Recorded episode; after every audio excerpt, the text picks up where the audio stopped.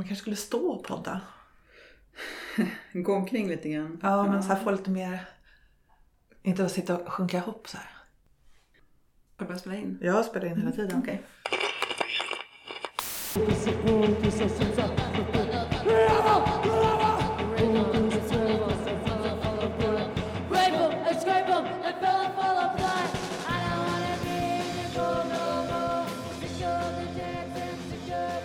Idag ska vi prata om vansinne i skräckologerna. Härligt ämne tycker jag. Mm. Men du, har du varit vansinnig någon gång? Vansinnig som är vansinnigt arg har jag ju varit väldigt många gånger. Alltså som att i, i, i alltså bli förbannad. Jag har skrikit på folk och smält igen dörrar och kastat saker, inte så jätteofta. Men eh, det händer ju. Det är ju skönt och alltså den där den vansinnesilskan som kommer över en helt plötsligt som är så stark så att den bara måste få utlopp. Då känns det ju bättre att ta en grej och kasta än att ta ut det på en annan människa. Liksom. Jag blir Så vansinnig har nog alla sagt till sina barn. Men vansinne är ju faktiskt ett stort ämne i skräcken. Det är ja, enormt. Ja, enormt. Om man börjar titta på det så är det ju väldigt, väldigt många skildringar som faktiskt handlar om, om vansinne. Har du någon favoritskildring av vansinne i skräck? Alltså eftersom typ jag kom ju in i skräck genom Edgar Allan Poe. Eh, och läste ju, hittade ju noveller av honom hemma när jag var liten. Och eh, han är ju liksom den, en av de tidigaste som, som var så himla bra på att beskriva det här hur vad är det egentligen som händer? Om vi tar vansinne som ett sätt att, att eh, vad är verkligt och vad händer inuti personers huvuden? Just det här att kunna skil- inte kanske riktigt kunna skilja på verklighet och fantasier. Eh, då är han en, var han en mästare på att beskriva det. Och det som gör, tror jag, att han finns kvar idag som klassiker är ju att han ofta beskriver då, han beskriver ju inifrån den vansinniges huvud. Han, han beskriver från den galnes perspektiv. Vilket gör att det här fäster sig mycket mer i oss som läser. Absolut. Tror jag. En av mina favoritnoveller av Poe är ju Det bultande hjärtat. Ja, jag vet. Och det är ju en vansinnesnovell, Ja. skulle jag säga i alla fall. Mm. Eh, där En man är så överväldigad av skuld att han hör likets hjärta Ah. dundra genom hela huset så att han till- slut är tvungen att gräva upp och erkänna. Just in- inför, inför Mm. polisen. Och det är ju inte bara vansinnet i bekännelsen utan det är ju även vansinnet i det som leder fram till mordet. Hur han blir på något sätt galen av i princip en förlamad man.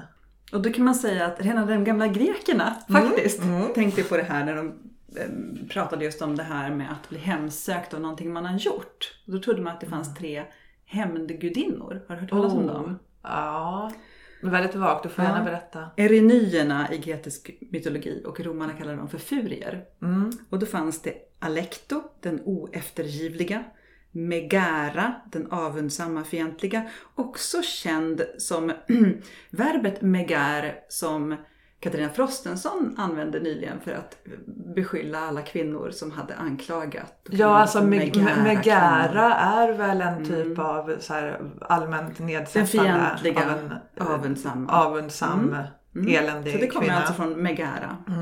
Och så Tisifone som är mordhämnerskan. Och det var alltså den som man kan säga i Poes berättelse hemsöker mannen. Där eh, förföljde de som hade gjort hade mördat då och drev dem till vansinne helt enkelt.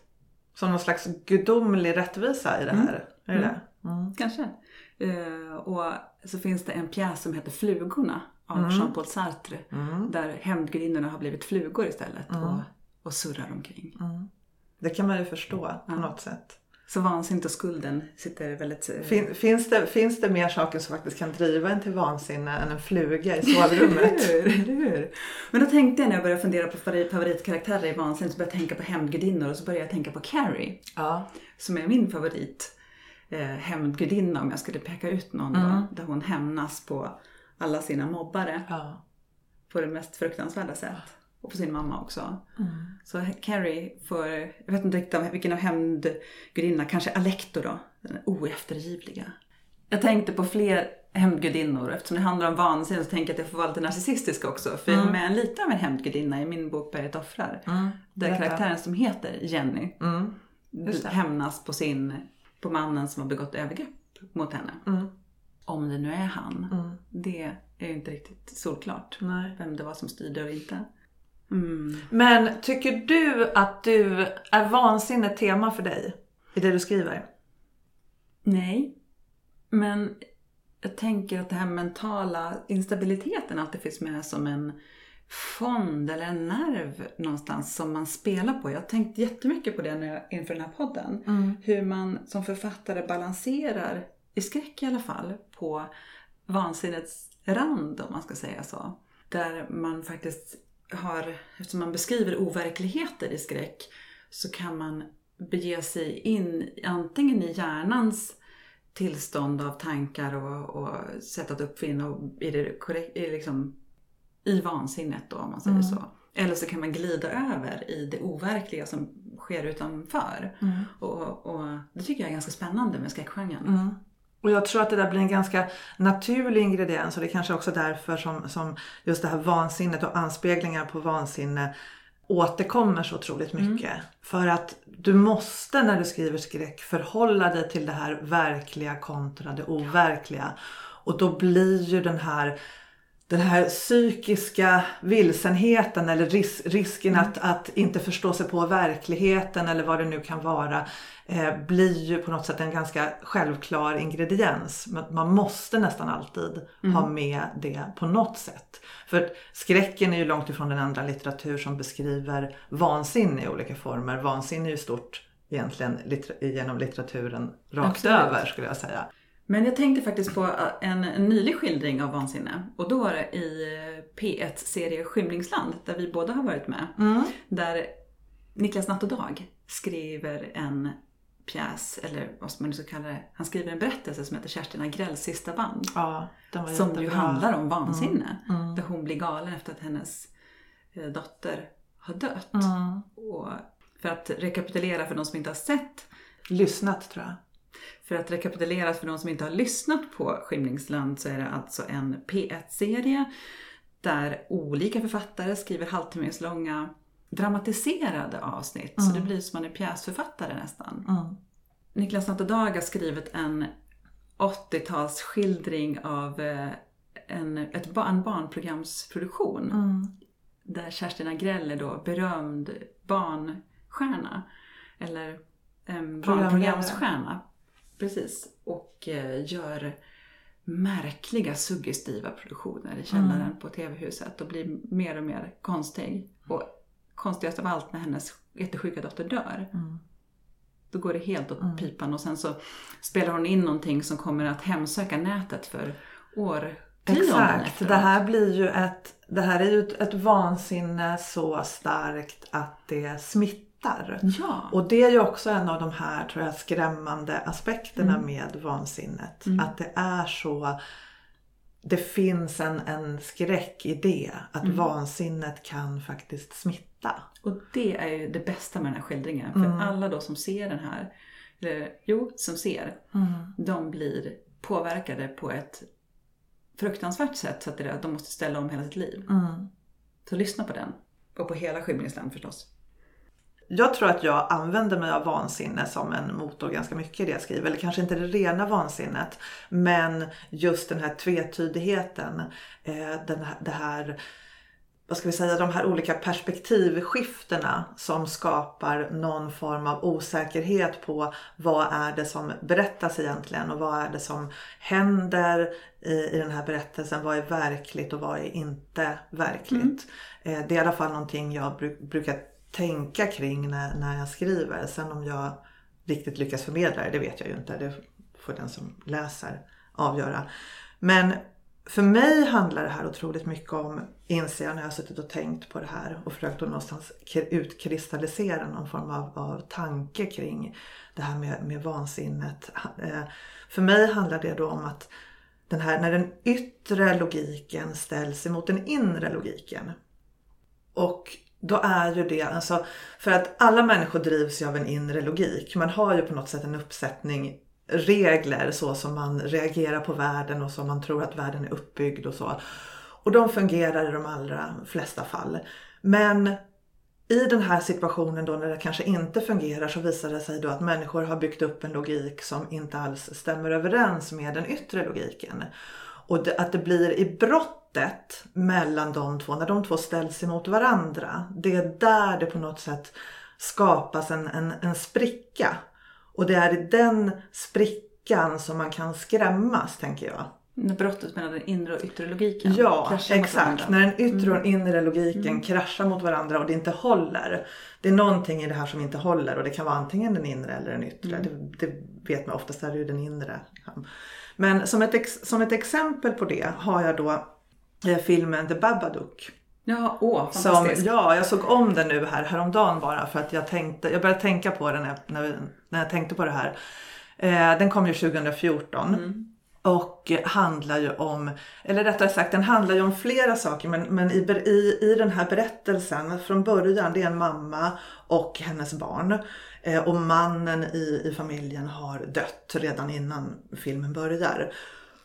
I början är det här en väldigt enkel, till synes enkel berättelse. Man ser en, en son som har någon form av beteendestörningar. Han är väldigt utagerande och, och aggressiv och, och så. Och man ser en mamma som är väldigt utarbetad, stressad, ansatt och trött. Och det här köper ju vi hela, hela vägen i början. Liksom. Man ser den här, den här enkla bilden. Eh, och deras hem förfaller gradvis.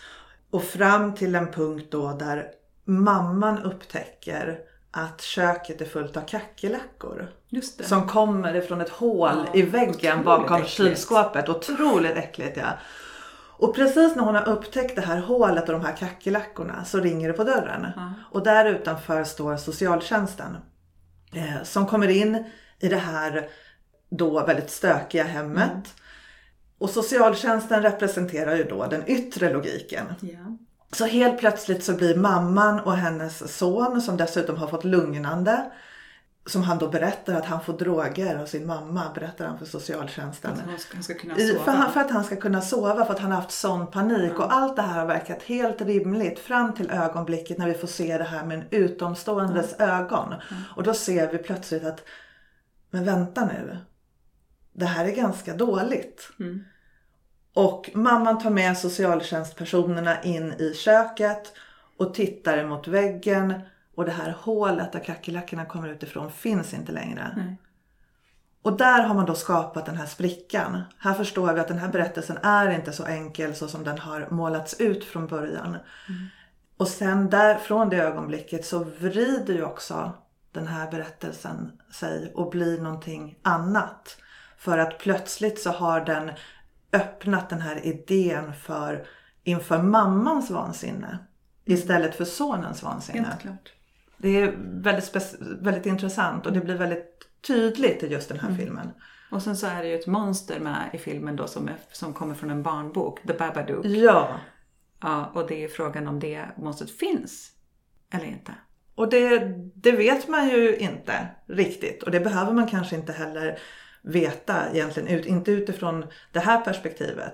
Där kan man ju välja egentligen vad man, vad man vill se det här som. Om man vill se det som en, en yttring för någon form av psykologi eller om man vill se det som ett, ett verkligt övernaturligt monster som kommer och påverkar Mm. omgivningen. Vi har ju alltid varit jättefascinerade av eh, vansinne. I, Oh ja. I alla tider. Mm. Och då har jag tittat lite grann på historien, vansinnets historia. Ja, det är ju spännande. Eh, Dels de antika dramerna då, där jag har varit inne på hämndgudinnorna. Och sen, som sen går vidare och boken Dantes Inferno Mm. kan man ju säga handlar om någon slags vansinne i helvetets nio kretsar. Mm. Som är limbo, lust, frotteri, girighet, vrede, kätteri, våld, bedrägeri och förräderi i stigande grad av fruktansvärdhet. Visst är det lite roligt att Men tänka på? kätteri är värst? inte- inte förräderi värst. Förräderi är värst Ja. alltså. Det är det värsta. Jag har för mig att det, det finns Ja. tre huvuden som ligger där i, i förräderi. Ja, då, På förräderi och då är det en frusen sjö som folk fastnar i och så ser en massa fasor, blir bitna av ormar, kluvna av svärd. Allt beroende på om de är alkemist eller om de är annan form av förrädare. Ja. Ja, ja, det är jättespännande.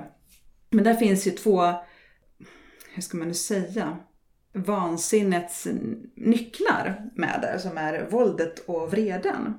Och våldets tre cirklar, då är det ju våld som man har begått mot sig själv, mot andra och mot Gud. Och vreden så är det de aktivt vredgade slåss, slåss i den här giftiga, stinkande floden Styx och slåss mot vågorna och kletar fast och sådär. Är det där jag de- kommer hamna? Passivt aggressiva, det är ganska roligt. De ligger på botten av floden Det är Styx. de som skriver lappar i tvättstugan alltså. Hör det? Ja. De som skriver lappar i tvättstugan hamnar i botten på floden Styx. Ja. Ingen gud, inga människor inget universum. Allt är grått i vredets krets, den femte kretsen. Det handlar ju väldigt mycket om, om olika typer av vansinne, när jag tänkte på det i alla fall. Men, men, men hur tänker du kring vansinne då? Alltså det här är, är det när man förlorar kontrollen? Är det det som är För vansinnet? alla de här är egentligen eh, kretsarna då, Mm. som sen också blivit dödssynder, en del av dem, Mm. är ju när människan förlorar kontrollen över något. Mm. Som så här lust. Då är det köttets brottslingar som inte på något sätt kan styra sin egen eh, kropp Nej. och de eh, ligger med allt och alla. Och sen så blir de då straffade genom att plågade av en evigt hård vind som blåser dem omkring överallt och isar dem och de kan inte kontrollera vinden utan det är som att den Det symboliserar, i, symboliserar deras egen fluktuerande lust och så blåste de överallt till, Ah. från blomma till blomma Mm. i livet. Och de, de giriga, vansinniga som älskade materiella ting, nu får de knuffa stenar överallt och bära tunga kistor och det materiella har blivit en börda. Men de som, vad hamnar du då tror du? jag tror att alla hamnar någonstans i någon krets faktiskt. Men jag var lite inne på att, eh, ja, kättarna alltså, avvikade från kyrkan, brinnande i gravar ligger de och vevar. Det är väl där kanske, möjligtvis. De odygdiga i limbo, odöpta hedningar, det får man ju också skriva under på. Jag är ju odöpt. Ja. det- Men limbo är väl ganska behagligt i Ja, lite så jämförelse? halv, är halvbehagligt ändå. Ja. Man behöver ju inte bli styckad av svärd som förrädarna. Nej. En annan författare som har varit väldigt duktig på att fokusera på och avbilda vansinne är Shakespeare. Ja. Eller hur? Och honom kan vi ha ett helt avsnitt om också. Eller hur? Ja. Men där är ju mentalsjukdom i, i absurdum. Aha. Som eh, i Hamlet när Ofelia blir vansinnig då, eller om jag ska säga, innan hon dränker sig. Ja. Och klär sig i örter och blommor och sen så läser hon om deras magiska krafter. Så säger de bland annat så här. There's rosemary, that's for remembrance. Pray, love, remember. And there is pansies, that's for thoughts. Men de då. Hamlet är väl också, Också galen? Också Ja. galen. Kung Lear sticker ut sina ögon. Lady Macbeth, Ja. favoritvansinnig. Ja. Pressar Macbeth att döda kungen, sen blir hon själv eh, vansinnig. Mm. Och då finns det ju massa analyser att läsa på det där om hon fick PTSD eller vad som hände med henne. Hon började sova dåligt och hon fick ångest. Hon har alltså fått diagnoser. hon har fått diagnoser, det kan man läsa. Och sen så tvättar hon för evigt sina händer. Out damned spot. Jag kan inte Ja, bli av med det. blodet. För att hon ser blodet Ja. hela tiden. Och det är ju Exakt. också, det är ju kanske inte riktigt verkligt. Eh, jag tänker Otello också, han blir Ja. ju driven galen av, av svartsjuka. Och, Visst. ha- och, och manipulera, han blir ju gaslightad jag på nu. Varför tror ja. du att- Shakespeare skrev så mycket om vansinne? ja, för att det är en bra motor i en berättelse. Ja, exakt. Ja. Och sen tror jag också att det gjorde sig så sjukt bra på scen. ja. Eftersom han, eh, hans föreställningar satte sig upp där folk kom och gick lite grann och det var nästan gatuunderhållning. Det på gränsen till så det behöver vara högljutt och, och storslaget för att folk ska sitta kvar. Mm. Någonstans i mitten. Mm. Stora, stora känslor. Vansinne har en självklar plats där. Mm. Hur ser vansinnet ut i skräcken idag då? Vansinne i film så tänker jag också på filmen Us. Som skildrar någon slags kollektivt vansinne kanske.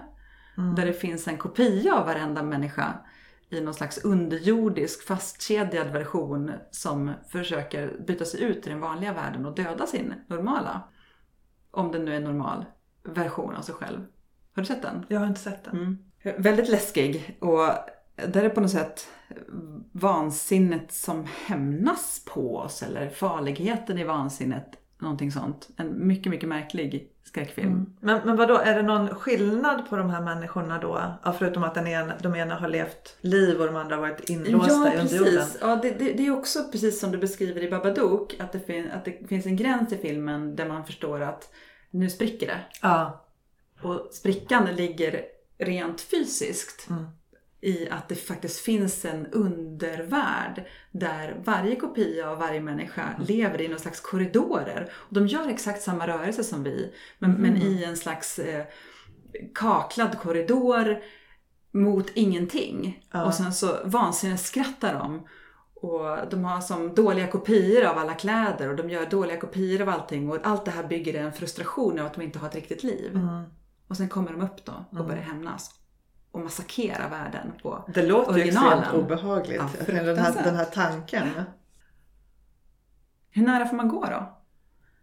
Hur nära får man gå vansinnet när man skriver? Hur tänker du? Börja där.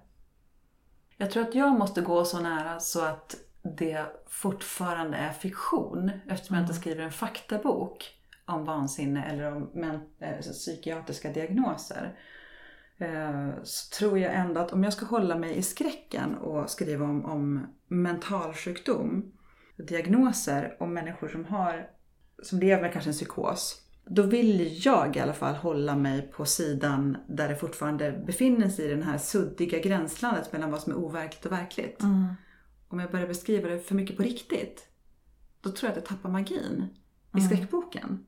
Och blir allt för faktaburen. Så tänker jag i alla fall. Jag vill hålla mig på armslängds avstånd från faktat. Det finns ju också någonting outsägligt sorgligt och tungt och, och grått också i verklighetens vansinne. Den kan ju naturligtvis också skrämmas men framför allt så handlar det ju om så otroligt många det handlar om tragiska människoöden. Det handlar om antingen om man själv har, har någon form av eh, psykiatrisk problematik eller människor som lever i närheten av någon som har den här problematiken. Så är ju inte det det är inte särskilt romantiskt. Jag tänker också på det här man pratar om kring vansinne och kreativitet. just det. Den här att, att det finns en koppling eller att det skulle finnas ett samband däremellan på något sätt. Och det här Det är att väl man bipolär nästan- sjukdom man pratar om oftast. det skulle jag tro, men att man har någon sån här alla som är maniska är ju inte bipolära. Det, det här är ju på något sätt faktiskt en skala men att man på något sätt kan ibland till och med kan jämställa kreativitet med någon form av galenskap. Det är ju Eh, jätteintressant. Det här, ja, det här är otroligt intressant. Och det har jag ju tänkt på själv en hel del. För att jag tror att det till viss del kan stämma att det är så. Därför att man behöver någon form av gränslöshet i tankarna. När man behöver vara liksom, man behöver vara större, vildare, öppnare än allt det här vanliga, verkliga, vardagliga när man ska skapa någonting. Det har ju vi pratat om förut, att man Ja. måste skala bort så mycket saker. Och det tror jag att de flesta som skriver eller skapar överhuvudtaget märker att när man väl har börjat göra det så faller världen aldrig på plats på samma sätt igen. För att det är någonting som gör att man måste ja, precis vara öppen. Och att man tänker konstiga tankar ibland. Och, att, och att man också börjar säga det till folk och blir så här lite, lite märklig. Precis, för att det faktiskt det, det, påverkar, det påverkar en faktiskt. Det är ju inte jämställbart med, med en form av psykisk diagnos eller psykiatrisk diagnos. Långt ifrån. Men, men det kan ju finnas liknande processer i, i det här. Eh, jag tror till exempel att det var en, har varit en bidragande orsak till att det har varit så oerhört svårt för mig att skriva i år. Och att jag, att jag faktiskt har känt att jag inte har riktigt att jag har inte vågat gå in i en skrivprocess för att jag har saknat ett, ett skydd. eh, nu som jag tidigare har haft. Jag har saknat den här, jag tror att du vill prata om det någon gång tidigare. Så här, att jag känner att, för ibland känns det som man sänker sig ner i någonting Metaforiskt naturligtvis, men, men man sänker sig ner i någonting som är lite okänt och man vet inte riktigt var man hamnar och man vet inte riktigt vad det ser ut där, hur det ser ut där. Men i de allra flesta fall så har man ändå någon typ av livlina som man liksom kan hala upp sig med. Och i år så har jag inte jag varit säker på att jag har haft den där livlinan. Och då har jag inte heller riktigt vågat ge mig ner eh, i de här markerna. Liksom. Vad otäckt också. Ja, men också ganska fascinerande. Jag tycker också att det har gett mig lite nya, nya insikter om hur faktiskt den kreativa processen fungerar. Jag har, först, jag, har- jag har förstått mer av de här sakerna. Jag har inte tänkt på, på att skriva på det sättet tidigare. Mm. Men jag har ju förstått att jag till viss del skriver terapeutiskt. Mm. Så tillvida att jag liksom ja, men bearbetar frågeställningar och Mm. liknande som har liksom dykt upp i livet. Sen är det inte självbiografiskt men det är två olika saker Mm. tycker jag. Men att det liksom rör upp, alltså precis som att man, säg att du går, du går ner i en, en sjö eller en damm och då rör du upp en massa slam från Mm. Botten. Det, det är just det. Mm. Och om man är osäker på om man kan hantera det där slammet just då, då kanske man inte ska Gå ner i sjön. gå ner i sjön. Vilken fin bild ändå.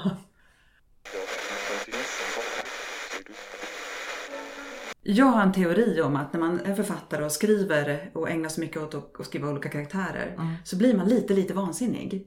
För att de här karaktärerna smittar på en. Man blir påverkad rent mentalt, ibland kanske fysiskt också, av att man ska skildra olika människor. Så man har ju en, en uppsjö av massa röster i huvudet. Och det har jag upp, upplevt ibland när de här rösterna börjar prata med en och varandra och säger saker. Och så skriver man ner det och så blir det dialoger. Eller så blir det händelseförlopp. Men att man lever med... Det är en form av kontrollerat vansinne. Ja. Om man nu ska säga så. Att ha karaktärer i huvudet som snackar. Men har inte du röster i huvudet som pratar annars? Nej. Du har inte det? Nej. För det Skönt att du frågar! Jag vet jag alltid har funderat på det. Nej men jag tänkte verkligen jättemycket, jag tänk- tänker på det ofta. Nu håller jag på med en novellsamling som gör att jag eh, har så här 30 olika stories i skallen som håller på att snurra runt. Och jag Ja. kommer på, det är som en så popcornmaskin där inne. Ja. Med röster och tankar och, och fladder hit och dit. Det måste kunna bli lite rörigt, alltså när det blir så mycket. Mm. Men jag, för jag tycker att det här, för det här, det här, men det här tror jag i och för sig är olika mellan olika personer. Men det här fenomenet att ha röster i huvudet, det har ju jag alltid haft. Jag har ju massor med personer i huvudet. Jag har ju min mormor i huvudet, jag har dig i huvudet, jag har massa olika pågående konversationer och kommentarer och, och så? sådär. Nej, Ja, ja, nej men det, saker som dyk, kan dyka upp i olika, olika tonfall. Om, om någonting händer så kan du kommentera det helt plötsligt sådär liksom. Skönt. med, med att tänka så här, ja, för då tänker jag så här, då skulle du säga, då skulle, det där skulle du skratta åt. Så hör jag dig så här, skratta, sitter du och skrattar där så här. Det pågår hela tiden i mitt huvud. Underbart. ja. Och det där beskriver ju också många människor som har varit väldigt, väldigt nära och sen förlorat den personen. Hur den personen lever kvar i huvudet och fortfarande kommenterar och det skulle han inte ha tyckt om eller hon inte ha tyckt om. Och, eh, på en middag så hör man hur de kommenterar vinet eller maten eller vad det nu är. Eller måste han alltid hosta så himla högt? Eller åh, det där skämtet har vi hört 200 gånger förut. Nu går vi hem. Och så går man hem för att det skulle han ha gjort. Ja. Vill du prata om psykopatgåtan då? Så här. En sak som jag har tänkt på. Det är ju det här med att vansinnet skräms ju inte bara genom det som är dolt i oss själva. Och det som man eventuellt kan hitta där. Utan också i det som kan vara dolt i andra. Som då till exempel det här med seriemördare, psykopater och liknande. Och där tänker jag mig dels att det kanske finns en om man ska nu försöka dra någon form av gräns här emellan till exempel skräck och thriller. Att den gränsen kan vara just det här att om protagonisten är vansinnig, eh, då är det skräck. Eller blir vansinnig, är eller blir vansinnig. Men om antagonisten är eller blir vansinnig, då har vi en thriller. Då är det mer åt thrillerhållet. En fråga? Det här, ja, det här är en helt färsk spaning nu så att jag, jag har ingen belägg för detta. Nej, men fortsätt gärna. Eh, nej men fråga. En fråga så tänkte jag direkt på ehm, den här Netflix-serien eh, You. Ja just det. Där protagonisten ju är lite koko. Är vansinnig. Ja, Men då är det, nej, då är det egentligen någonting som det på en bryter gång. på en gång. ja. Ja. Ja, men Men alla regler har ett kan vi, undantag. kan lägga ner den teorin då. Men, fort, men fortsätt gärna. Eller så kan den då per definition vara skräck. Att den faktiskt går över gränsen då. Det Eh, känns skönt. Det känns skönt tycker jag. Men fortsätt. det är ju lite av det här gränsfallet. Men hur som helst. Då måste man ju lite prata då om vansinnet i andra tänker jag. Och eh, vad är då bättre än psykopater? Och då är det så att när jag eh, kollade på nätet här nu så hittade jag någonting som kallas för psykopatgåtan. Mhm. Vad är psykopatgåtan? Det är jättebra att du ställer den frågan för då betyder det att då tänker jag helt enkelt utsätta dig för psykopatgåtan här. Psykopatgåtan är alltså ett händelseförlopp, det är en gåta. Och den här sägs enligt källor på nätet att den har framtagits av kända amerikanska psykologer. Mm. Eh, Jag har inte någonstans hittat ett namn på den här Mm. kända amerikanska psykologen så att jag vet inte riktigt om Mm. det verkligen är så. Jag vara lite, lite rädd nu? Det här är inte en gåta som det finns ett rätt svar Okej, på. Utan ja. det här är någonstans någon så här tankelek skulle man kunna säga. Ja. Eh, och då, gåtan lyder som följer. Eh, en kvinna går på sin mors begravning. Där träffar hon en avlägsen manlig släkting som verkar super på alla sätt. Hon blir jätteförälskad i honom. Eh, men han lämnar begravningen utan att hon får då vare sig adress eller telefonnummer. Och sörjer detta mycket. Tre veckor senare så mördar kvinnan sin syster. Och då ska du berätta för mig varför hon mördar sin syster. Åh gode gud, vilken fantastisk gåta. Mm. Eh, systern har eh, eh, tindrat fram den här killen och legat med honom. På något sätt har kvinnan fått reda på det och eh, eh, när systern visade telefonen och så här, kolla jag börjar dejta den här killen och hon bara, nej det är ju han den snyggingen från begravningen. Jag ska genast mörda min syster. Det är ett rätt bra svar. Snabbt, fantasifullt och så. Det är också väldigt skönt att höra för det är inte psykopatsvaret. Vad är psykopatsvaret? Psykopatsvaret, det är att eftersom det här är någon släkting till dem som var med på mammans begravning så tänker kvinnan att om systern också dör så kanske han dyker upp på systerns begravning. Så hon mördar systern för att ha en chans att träffa den här mannen igen på sin systers begravning. Åh fy fan vad äckligt. Ja. Skönt att jag inte svarade så. så här, logiken direkt bara, men ta ihjäl henne så kommer vi en till begravning. Jag hörde den här i en grupp människor för några, några år sedan. En kille där i, i gruppen, han sa det direkt. Utan att blinka. Han bara, det var inget svårt. Hon ville ju få tag på honom igen för det blir en till begravning. Så, blev, så här tyst blev det efteråt sen då. Ja, det, det var ju ganska vansinnigt. Om man säger så. jag är väldigt glad att jag inte, att inte tog mig dit. Det ligger ju lite långt ifrån Mm.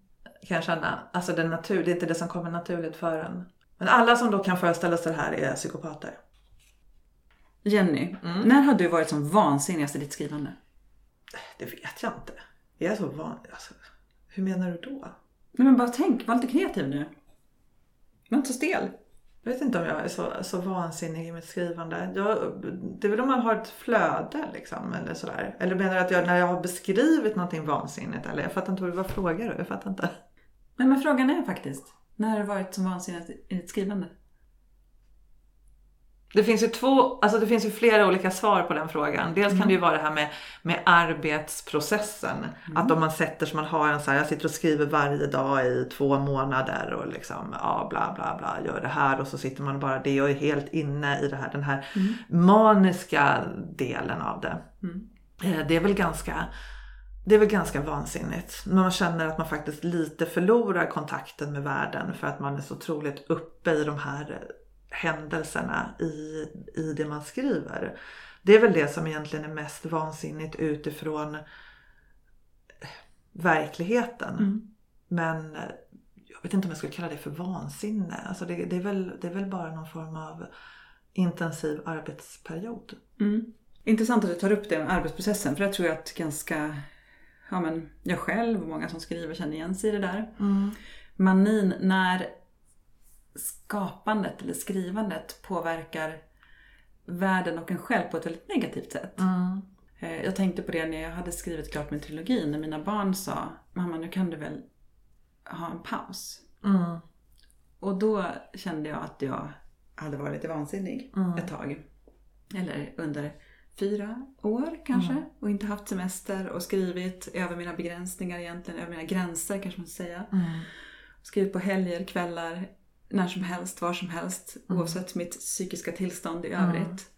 Eh, Jag kommer ihåg du berättade någon gång när du satt och skrev när du hade haft influensa och Ja, typ ja. så här 39 graders feber. Och Jo, liksom, en hel bara, påskhelg ja, satt jag inlindad i filtar. Tre filtar och tjocktröjor och redigerade bok. Och det är ju ganska knäppt för att jag hade inte tid att inte skriva då för jag hade planerat in det. Och barnen var borta i fem dagar. Ja, det är, en, inte- det är ju en slags att man förlorar perspektivet på något sätt. Det, det är det ju faktiskt. Ja. Och så började jag tänka på mentalsjuka författare, vansinniga författare och eh, ja, det finns det ju ett sinnessjukdom och gränsen mellan vansinne. Så tänkte jag lite på, på Lovecraft som ju också skildrar vansinnet på olika sätt. Där han blandar in skräcken. Han är ju excellent på det. Att, som i själva bilden av vansinne, gränsen till gudar och skräck och väsen och sådär. Eh, sen kom han ju själv från en släkt där hans pappa var mentalsjuk. Hamnade på psyket. Och hans mamma också sen. Eh, han själv kan man fråga om han var så frisk eller om han egentligen bara blev misshandlad under sin uppväxt. Alltså psykiskt. Eh, han gifte sig men dog oskuld, om man vet. Det som, är, det som är intressant med det, det är ju den här te, det här temat som han har. Att han liksom, när människor får se hur världen verkligen ser ut så förlorar de förståndet. Det, finns, det finns en verklighet som på något sätt inte riktigt är ämnad för, för oss. Precis. Och det är ju otroligt fascinerande. Ja, det är och det är ju nog kanske, då ska man psykologisera honom lite så är det kanske det, är kanske det då han, det är hans trauma liksom. Det är det som han Det är bearbetar. det här vansinnet som smittar nästan. Att man visar upp någonting som inte kunde finnas. Ja, Och det gör andra människor galna. ja. Och det är ju en otroligt spännande tanke. Jag hade ju en period i tidigt i år då jag faktiskt kände att jag stod vid, vid en punkt där jag hade kunnat gå in i ett vansinne. Och det handlade om, jag ska se hur jag ska kunna, kunna berätta det här. Jag måste, jag måste börja långt tidigare. För 20 år sedan ungefär så rökte jag gräs vid ett tillfälle. Och då hade jag en intressant upplevelse som jag har burit med mig sedan dess och, och tänkt på då och då. Eh, och den handlar just om det här hur man uppfattar verkligheten och tiden. För det som jag upplevde då, det var att varje ögonblick delades upp i flera tänkbara händelseförlopp. Lite som sliding Som, doors. som, ja fast tänk dig att sliding doors inte bara är så typ en händelse och två Mm. parallella utan, utan det här är ett ögonblick så fraktioneras det i sig två, tre, Som fyra olika, olika händelser som i sin tur i nästa ögonblick Mm. ytterligare fraktioneras i för du, ganska snabbt Mm. så kommer man till ett ohanterbart antal händelseförlopp. Mm. Det, när det här började så var det en del av mig då, bland annat så, så var det i ett händelseförlopp så fick jag panik. Mm. Naturligtvis, för det här var väldigt, väldigt svårt att hålla reda på alltihopa. Eh, och hamnade i en am- ambulans och kördes in till sjukhuset. För att jag fick väldigt svårt att hålla reda på vem som var det egentliga jaget. Var finns tråden? Vad är det egentliga händelseförloppet i det här? Och sen lyckades jag efter, efter ett tag, vad ska man säga, fokusera i, i mig själv, i kroppen. Så att jag hittade mig själv där jag faktiskt satt i den här soffan som jag var i på riktigt. Liksom. Men så fort jag hade hittat det fokuset så började det här om igen. Så då började det så här fraktioneras upp igen.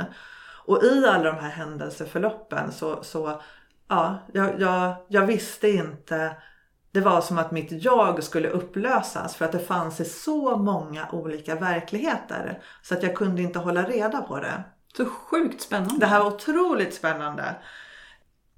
Jag kommer inte riktigt ihåg hur det hände. Det här, det här ebbade väl ut till slut. Liksom, så, att, så att det lugnade, lugnade ner sig. Sådär. Men den här, den här upplevelsen var så pass stark. Liksom, så att jag har ju burit med mig den här. Jag har tänkt på det här ibland. Och, och, och tänker mycket på det här med, med, med vad är tid? Och liksom, hur fungerar tid? Och hur fungerar upplevelsen av tid?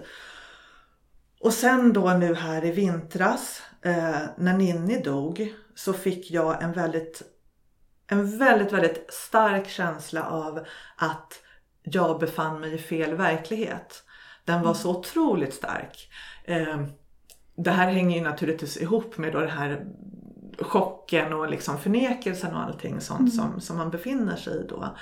Eh, men den gav inte med sig. Och då, började, och då kom återigen de här, de här tankarna kring, kring tiden och vad tiden egentligen är. Och hur, hur ser verkligheten ut? Hur är den här tid-rymdstrukturen egentligen? Och då har jag ju också läst, jag vet inte om du har läst den här boken Vårt matematiska universum av Nej. Max Tegmark. Nej. Max Tegmark är ju fysiker eller matematiker eller något sånt. Han, han, han har ju en ett multiversumteori. Och den går i korthet ut på, det finns fyra nivåer i den. Första nivån är att det finns en oändlig samling universa. Den andra nivån är att det finns ett oändligt antal universa som liksom är samlade på något sätt. Jag kan inte gå in djupare på det här. Men nivå tre, det är då att ett nytt universum skapas för varje händelse som inträffar. Och då brukar man säga så här som att ja, men då finns det ett universum där eh, Vändpunkter eller Ja, vägskäl. men väl, vändpunkter eller vägskäl. Alltså det finns ett universum där, där vad het, heter de nu då? Axelmakterna vann andra världskriget. Eh, det finns ett universum när si och så och, och alla de här olika sakerna. Mm. Eh, men, men när man börjar tänka på i praktiken vad det skulle innebära. Alltså vad är en händelse? För en händelse är ju inte bara stora händelser som krig och så vidare. Det är ju stora händelser för oss som mänsklighet men mänskligheten är ju lika mycket det här. Alltså mänskligheten är ju lika mycket en 20-åring som sitter och röker gräs och får en, en märklig vision om hur tiden fungerar. Eh, Det är också en händelse.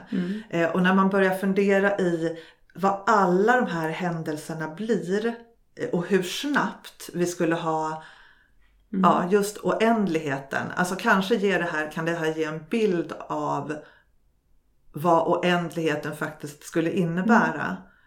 Eh, jo, och den fjärde nivån nämligen, det är att ett universa skapas för varje tänkbar händelse. Så att det är inte ens bara det som verkligen händer utan det är för allt som rimligen eller möjligen eller omöjligen skulle kunna hända också. Du är inne på någon slags kvantmekanik ja. ju. Det här är ju såklart teorier. Men det här var någonting som jag som, som fastnade. Så det här, det här gick runt i, i mig. Eh, för att då fanns det ju naturligtvis en oändlig mängd varianter. Det fanns, det fanns varianter i, det fanns universum där, där Ninni levde. Det fanns ju naturligtvis universum där hon hade dött mycket tidigare än hon också har gjort. Det fanns ju universum där hon aldrig har funnits eller där jag aldrig har funnits eller där det blev så, allting blev så enormt stort och det blev så det blev på samma sätt som när jag fick den här upplevelsen då i soffan för 20 år sedan att jag började tappa greppet om var befinner jag mig någonstans i det här. Min, den här det var någon slags jag-upplösning i, i de här tankarna. Ja. Det som jag tror räddade mig. För att jag kände verkligen att jag kan fortsätta in det här hur djupt som helst och jag kan bara, om jag inte håller tillbaka nu, då vet jag inte var jag hamnar någonstans. Så, så kändes det. Och det som jag tror gjorde att jag ändå inte gjorde det var faktiskt att jag var så otroligt orkeslös. Så att jag orkade inte vara vaken tillräckligt länge för att liksom spinna vidare på det här i den utsträckningen som jag kanske hade behövt göra. Så att, att jag sov så pass mycket då under den tiden var nog det som, som gjorde att jag faktiskt inte... För det fanns något lockande i det också. Det fanns något lockande i att liksom bara tänka på alla och bara öppna. Ja. För, att, för att Är det där det som är Det- att bas- balansera på vansinnesgräns tänker jag då? Ja, det, det är man det ser, kanske. Man ser liksom kaninhålet men man väljer att Ja. inte hoppa i. Det finns ju en tv-serie som heter The OA Och det har inte jag på sett. Netflix. Som, som jag tänkte på den nu när du berättade om de här Mm. perspektiven. Mm. Som är ju på något sätt det här. Eh, inte tidsresor men de reser ju genom olika verkligheter. Ja. I en annan dimension så är jag en annan människa som hade ett annat liv. Mm. Då finns bland annat huvudpersonen då, eh, The OA, som har en, en kris eller en händelse när hon är liten och lever. Hon är dotter till en oligark i Ryssland. Mm. Hon åker över en bro när hon är kanske sju år gammal. Skolbussen åker över bron ner i en, eh, en olycka, ner i en älv. Flera av hennes kompisar drunknar men hon Mm. blir då i den första verkligheten döv. Jag hoppas jag säger rätt nu och inte blind. Säger du någon kommer rätta dig Ja, ja. Ehm, jag tror att hon blir döv. Nej, nej. Hon blir i den första verkligheten blind. Och sen får vi följa henne då i, i det här. På något sätt tar hon sig ur blindheten lite senare i livet. Det är mycket märkligt, men den är också mycket märklig Ja. tv-serien. Men då i alla fall så kommer de på ett sätt att göra vissa kroppsrörelser för att transportera sig via, genom dimensionerna. Ja. Och andningar för Ja. att liksom det är väldigt så här Mm. fysiskt för att liksom ta sig och öppna en ny dimension. Mm. Och då hamnar ens själ i en annan kropp i en annan dimension. Och så måste man då lära sig den här personen. Och det är otroligt spännande för ibland så kommer själen inte ihåg vem man var förut. Ibland kommer den ihåg och då är eh, själen starkare än kroppen. Ja. Och då måste man försöka lära sig lite av minnena som sitter i kroppen och blanda dem. Mm. Men om man då reser för många gånger, resenärer kallas de här, Mm. då, då blir man ju förstörd på ett visst sätt. Att man klar, en kropp klarar inte hur många resor som helst. Nej. För att man blir förändrad. Mm. Men det var intressant för att det är precis det här, Mm. eh, verkligheten, hur många gånger Mm. kan vi, Mm. hur många verkligheter kan vi öppna? Mm. Det finns också en, en vetenskapsman där som letar efter något slags spår efter de här dimensionerna Mm. som är frön i folks öron. Små växter Men det, här, men det är ju en otroligt Ja. fascinerande Ja, tanke. visst. och någonstans, och, och, jag vet ju inte vad är det som gör att vi, att vi återkommer till det Mm. här hela tiden. Är det i sig ett tecken liksom på, på att det finns någonting där Mm. eller, eller är det... För det här är ju bara teorier, det här är ju naturligtvis ingenting som vi, Mm. vi kan bevisa. Liksom. Jag tror vi är väldigt fascinerade av det här med vad vår handling kan uppbringa. Ja. Och då kommer jag faktiskt in på Einsteins definition av, av vansinne eller galenskap. Mm. Han sa att definitionen av galenskap är att göra samma sak om och om igen och förvänta sig andra resultat. Om och om Är inte igen. det mer så lite allmän dumhet? Jo, kanske. Men galenskap kallar han det för då. Ja. Att man provar samma sak om och om igen. Han har lite andra referensramar. Han menar säkert vetenskap då, att om man gör ett experiment så Ja. måste man ändra på det experimentet lite grann för att förvänta sig ett annat resultat. Mm. Men eh, ganska många av oss gör ju precis det här. Samma problem, relationsproblem och gör samma fel igen och igen och igen. Mm. Där tänker, jag, där tänker jag framförallt det här kring med, med relationer. Hur man på något sätt tror att det är så här, det här är, inte, det är, bara, det är bara inte rätt person. Som, Exakt. som, som, det är det som gör att det här inte fungerar. Om jag gör på precis samma sak som jag har gjort tidigare nu fast jag tar en annan person så kommer det här gå mycket, mycket bättre. Mm. Och sen blir folk förvånade över att men det blir ju inte det. Jag har fortfarande, sitter här fortfarande med samma grejer i knät. Mm. Eller folk som fastnar i konflikter för den delen då i en relation och gör samma sak om och om igen. Eh, Det kan man tänka på. Nu väl inte vi några rela- relationsexperter? Jo, då, nästa avsnitt ska faktiskt handla om relationer och skräck. Ja, skräck bara i sig. Kan man håna vansinnet då? Får man håna vansinnet när man skriver? Oj, det var en jättebra fråga. Ja. Eh, Jag tycker att man kanske borde ändå på något sätt. Men idag skulle jag väl nästan vilja säga så här, nej det ska man nog inte göra. Men, Nej, exakt. Det- Det, ja. var det som jag funderade på också. Hur långt får man gå? ja, Och får man gå och bli hånfull? ja. Det, det är väl så, just eftersom det här tangerar någonting som ändå finns Exakt. i verkligheten. och som då har en helt annan klang. Mm. Eh, så, så är det ändå en lite komplex fråga tycker Mm. jag. Och det är samma fråga som jag tänker på när jag menar hur nära får man gå? För hur nära får man gå det här ämnet och hur nära kan man möjligtvis gå utan att man, man blir fjantig? Ja. För att nu har ju både du och jag vänner som faktiskt har upplevt såna här saker. Flera vänner som har drabbats av psykoser som måste, tror jag, vara det otäckaste som kan hända. När faktiskt verkligheten inte, i huvudet inte stämmer överens med verkligheten utanför. När det faktiskt Ja. spricker på riktigt. ja, exakt. Mellan hjärnan och det, det Mm. konkreta. Mm. Och människor kan ju få för sig de mest intressanta saker. Att, att eh, tv-personligheter pratar med dem, att man är eh, en kunglighet, Ja, att man är Jesus, ja, att det finns avlyssningsapparater Ja. bakom eluttagen.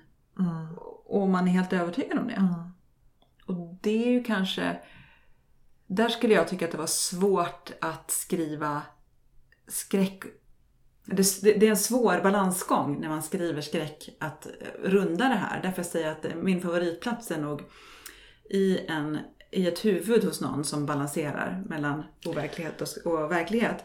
Men det man kan använda det möjligtvis för det är ju som en eh, resonanslåda mot, mot overkligheten. Att man har en, en på riktigt eh, mentalt sjuk person i en berättelse som inte har med skräcken att göra. Ja. Och att man ställer den emot Ja. overkligheten. Precis. Och då blir ju det läska, läskigast. Och det var säkert därför det förekommer så många mentalsjukhus i skräckberättelser till exempel. Och också att, vi har, att, man, att man kanske hellre har med den här personen som ligger i, det här, i den här grå zonen. Mhm. De, här, de här människorna som kanske som likt mig och kanske dig mer ligger i det här när man, man tvivlar lite ibland på sin egen eh, sundhet eller över sakernas tillstånd och, och sådär. Att man, men, men man är fortfarande en ändå mentalt frisk person i det stora hela. Men att det finns, det finns ett spelutrymme snarare än att man, man använder sig av en direkt psykisk ohälsa. Liksom. Och då är det ju en öppen person på Ja. något sätt på olika sätt. Där det finns en möjlighet att lägga någonting overkligt Mm. som den personen kommer att tro på. Precis. Det, Fast sa du just nu att, att vi skulle tro på nej. spöken till exempel? Jag sa inte just nu att vi skulle tro på spöken. Men apropå det så kan jag berätta en, en historia Ja. om det. Eh, förra helgen så var jag och 12 andra skräckförfattare på en retreat på Aspa herrgård. Jag var inte eh, inbjuden. Örebro. Eh, Du skulle ha blivit inbjuden Jenny, men inbjudan gick i mars och det, det gick inte riktigt att bjuda in dig då. Och då, ja det var en slags retreat där vi satt och skrev och lekte bredvid varandra och hade väldigt trevligt, åt middagar och så. Men vi hade också en, en spökguidning, för det var väldigt viktigt att den här herrgården som vi skulle sova på var hemsökt tyckte alla. Ja, självklart. Ja. Men sen inträffade något speciellt och intressant. Gjorde det? För först, det fanns åtta rum. Mm. Det fanns 12, eller 13 författare som skulle bo i de åtta rummen. När jag åkte dit så var jag så ojade jag mig över att jag inte skulle få sova själv kanske sannolikt. Och hur skulle jag kunna få ett eget rum? Och, men sen när vi hade varit där så ändrades allas psykologi. Ingen, Ingen ville sova själv. ensam. Nej. Men vad var det som hände då? Och Nej men det är ju den här suggereringen tror jag Ja. som händer. Att eh, alla börjar prata om det här och fanns det möjligtvis spöken, man skojade lite om det. Och sen på lördagen så hade vi en rundguidning om myterna då och historien kring Aspa herrgård. Och då kommer en, en, en kvinna dit som har jobbat där länge och berättar om alla de olika eh, historiken om Aspa och sådär. Sen så berättar hon om, ja men ni vill väl veta om spökena också? Och så drar hon om de olika spökena. En man med eh, frack och hög hatt som går genom herrgården och bankar lite i golvet. Och en, en liten, liten flicka som finns i annexet, Bruksgården, som dyker upp och pekar ner mot ån. Mm. Där hon kanske har dött. Hon pekar hela tiden. Och, och sen också, och det här är ju roligt. eh, eller hur man nu ska säga, också nya spöken. Där den här Aspa-herrgården ägdes under ganska lång tid av, av Sivert och Ann-Britt Öholm. Ann-Britt Öholm hade som sitt livsverk att göra det här till ett slags hotell. Ja. Och det är jätte, jättefint renoverat och, och hon har... Men det var inte de som var, ägde det nu alltså? nej, nej, nej. det var tidigare. Båda är ju döda Ja. nu. Ja, det kanske de är. Ja. Ja. Och Ann-Britt dog 2006 om jag inte missminner mig. Men hon spökade alltså där. Mhm. Och naturligtvis spökade Ann-Britt i mitt rum. Spökar Sivert också? Ja. Det, det, det förtäljer inte. Nej. Jag var nästan på väg att spela W.A.S.P. för att se om det skulle hända. Och då berättade den här kvinnan att, att de hade haft en eh, vloggerska, alltså en videobloggare, där alldeles nyligen som hade sovit i det rummet där jag sov. Ett väldigt tjusigt rum med stor, stor spegel och, eh, på väggen och på sängen. Inte i taket, men på väggen. och många stora tavlor med gigantiska guldramar på väggen. Då berättade hon att den här vloggerskan hade sovit i sängen.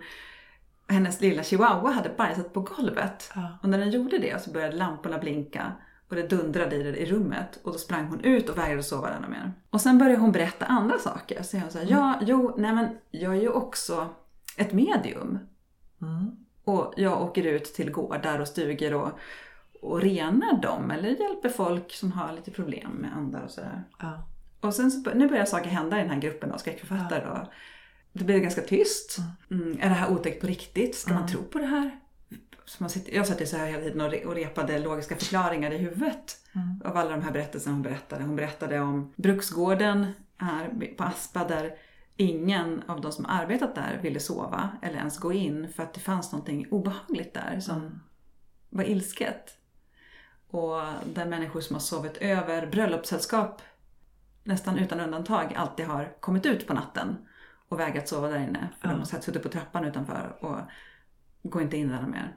Där folk har ringt på natten till den här kvinnan och sagt att du måste komma och hjälpa mig för det sitter någon bakom mig i sängen och jag kan inte röra mig och jag vågar inte vända mig. Åh för fan. Mm. Och sådana saker berättar hon då. Nu händer det med dig också. Du gör det här. Det- Du ser hur fort det går.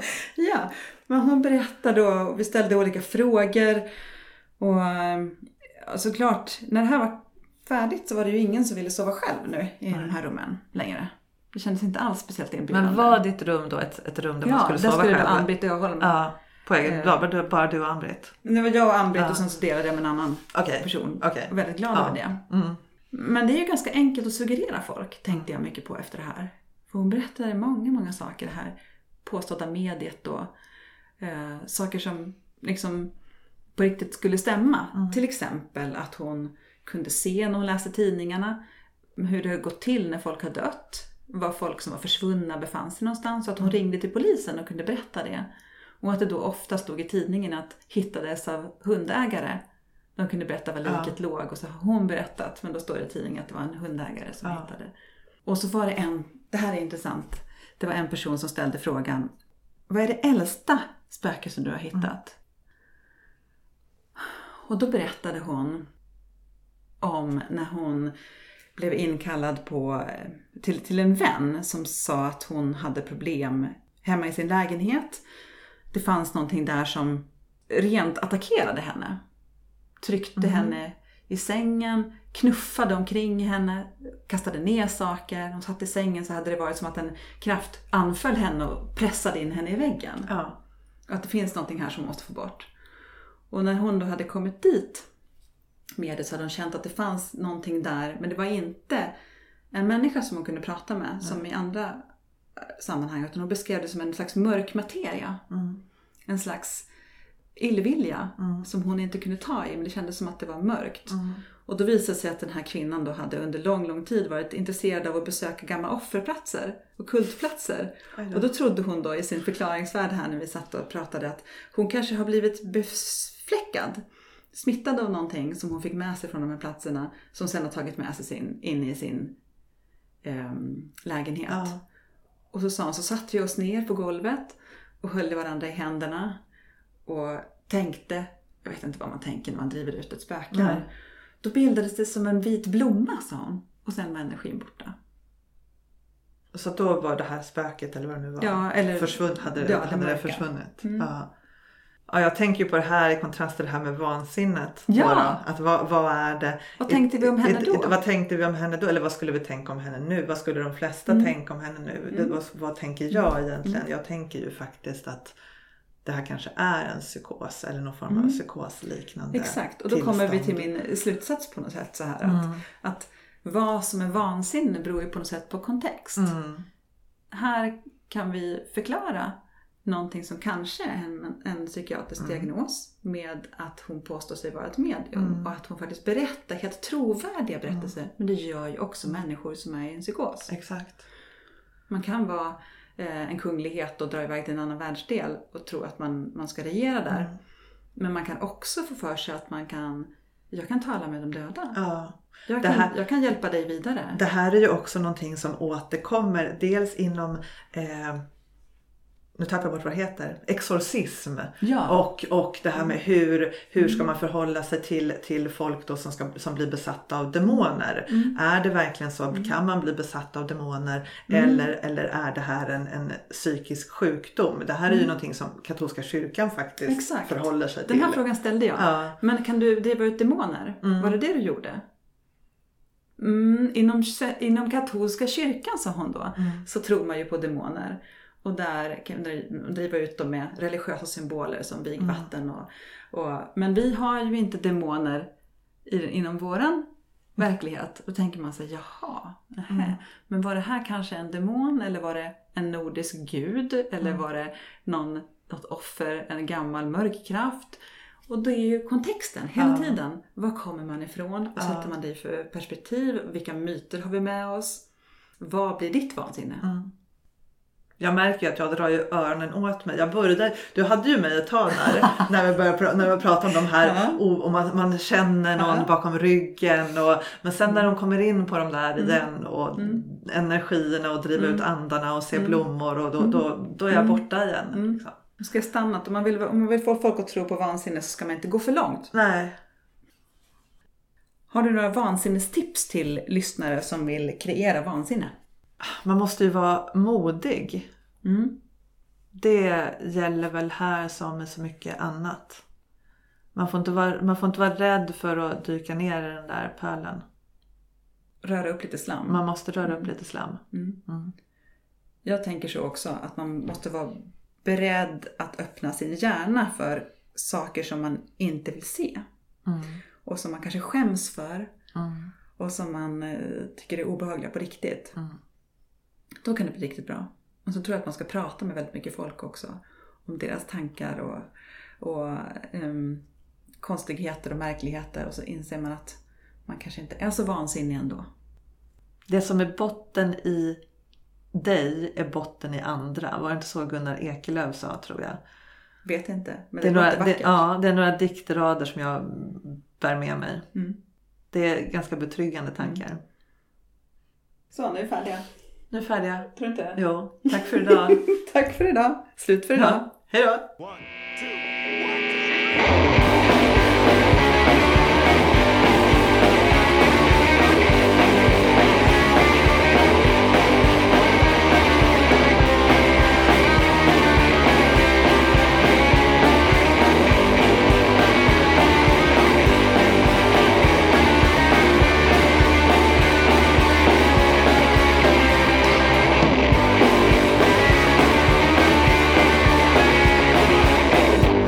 off my fingers. But then we play you guitar. Watch as the dreams and blood pour from the scars.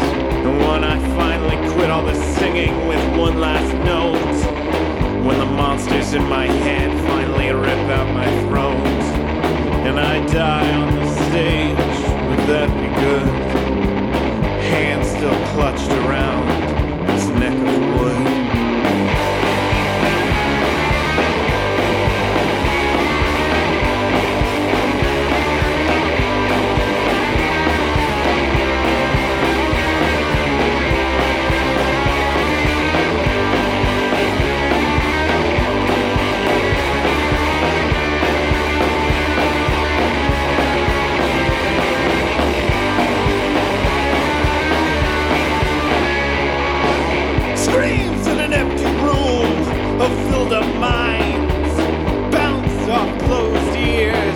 wasting breath and time.